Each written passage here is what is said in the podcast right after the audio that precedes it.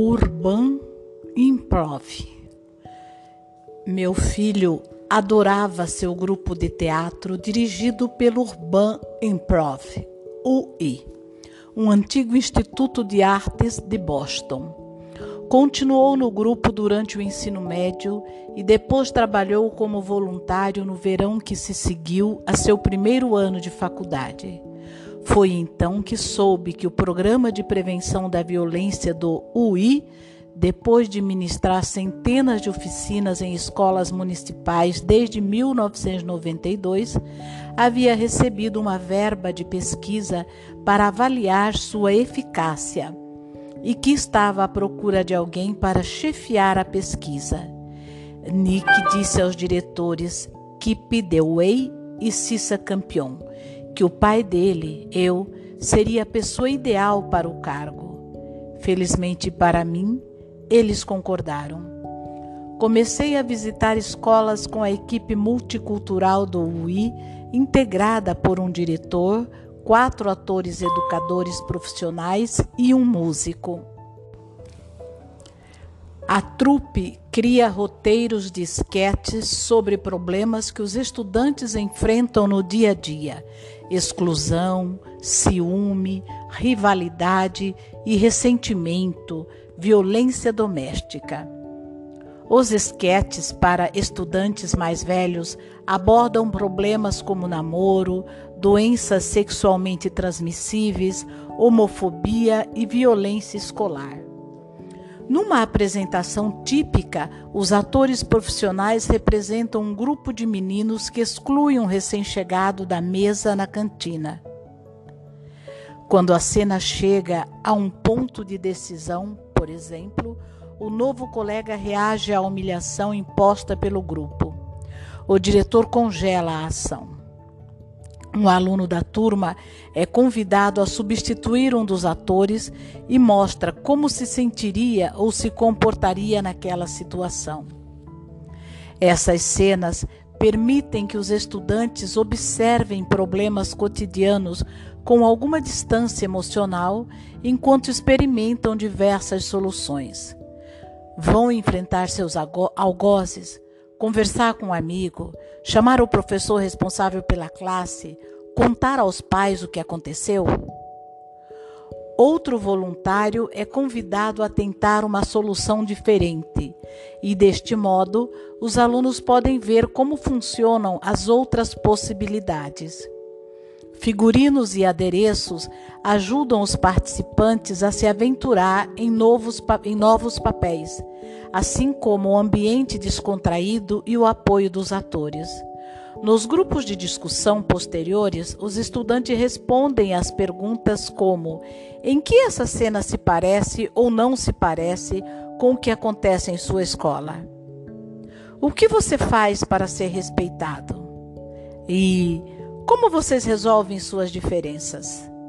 Essas discussões se transformam em animadas trocas à medida que mais estudantes expõem seus pensamentos e ideias.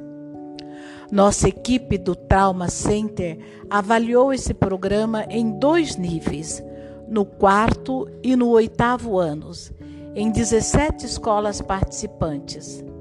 As classes que integraram, as classes que integraram o programa do UI foram comparadas a outras de mesmo nível, mas não participantes. Para o quarto ano, encontramos uma reação positiva significativa.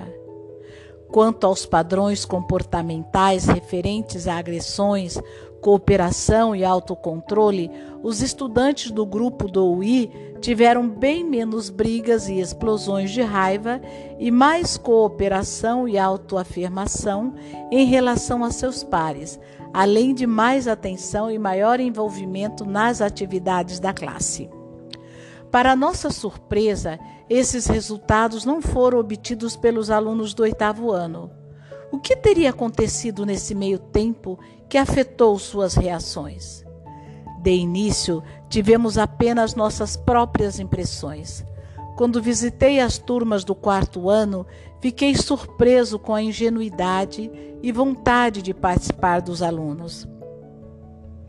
Já os do oitavo ano muitas vezes ficavam emburrados e na defensiva, e o grupo parecia ter perdido a espontaneidade e o entusiasmo. A chegada da puberdade era um elemento óbvio para explicar a mudança? Mas haveria outros? Investigando mais a fundo, descobrimos que os estudantes mais velhos haviam sofrido mais que o dobro de experiências traumáticas que os mais novos. Todos eles tinham, tinham testemunhado episódios de violência grave. Dois terços haviam observado cinco ou mais incidentes, como esfaqueamentos, tiroteios, assassinatos e agressão doméstica. Nossos dados mostram que os alunos do oitavo ano, com esse nível tão elevado de exposição à violência, eram mais agressivos que aqueles que não tinham esse histórico e que o programa não promoveu diferenças significativas em seu comportamento.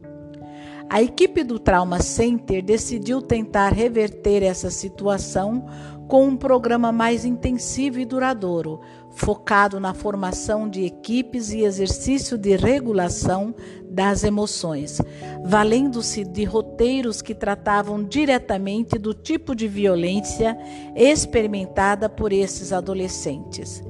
Durante meses, membros de nossa equipe, liderados por Joseph Spinazzola, reuniam-se toda semana com os atores do UI para trabalhar na redação de roteiros. Os atores ensinavam técnicas de improvisação, espelho e sintonia física a nossos psicólogos, para que estes pudessem representar com verossimilhança, verossimilhança situações de capitulação, confronto, fuga ou colapso e nós esclarecíamos aos atores os elementos que desencadeiam o trauma e como reconhecer e tratar a repetição compulsiva do passado, característica do trauma. Durante o inverno e a primavera de 2005, testamos o programa resultante desse trabalho numa escola especial, dirigida em conjunto pelo Serviço de Escolas Públicas de Boston e pelo Departamento Correcional do Massachusetts. Era um ambiente ca caótico. Muitos estudantes se alternavam entre a escola e a cadeia. Todos eles vinham de regiões de alta criminalidade e haviam sido expostos a episódios de violência. Eu nunca vira antes um grupo de jovens tão agressivos e insolentes. Tivemos uma ideia de como é a vida de tantos professores do ensino básico e médio que lidam todos os dias com alunos cuja primeira reação a novas dificuldades é a agressão ou o desafio. Ficamos impressionados ao descobrir que as cenas em que alguma pessoa estava em perigo, os alunos sempre ficavam do lado do agressor. Como não conseguiam tolerar nenhum indício de fraqueza em si mesmos, não podiam aceitá-la nos outros. Num esquete sobre violência de casal, mostravam desprezo pelas vítimas, gritando coisas como: mate essa cadela, ela merece. De início, alguns dos atores profissionais pensaram em desistir. Era triste demais ver o quanto esses jovens eram carentes, mas acabaram permanecendo e fiquei surpreso a observar que aos poucos levavam os estudantes a experimentar, embora com relutância, novos papéis. No fim do programa, alguns estudantes chegaram a se oferecer para papéis que envolviam demonstração de vulnerabilidade ou medo.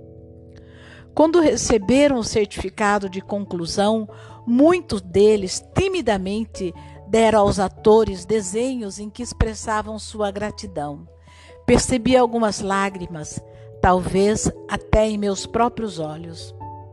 Infelizmente, nossa tentativa de fazer do grupo teatral uma disciplina regular da grade curricular do oitavo ano nas escolas públicas de Boston esbarrou numa muralha de resistência burocrática. No entanto, ela faz parte dos programas de tratamento dos internos do Justice Resource Institute. Justice Resource Institute. Embora a música, o teatro, as artes plásticas e os esportes, recursos atemporais de estímulo à qualificação e aos laços coletivos, estejam desaparecendo de nossas escolas.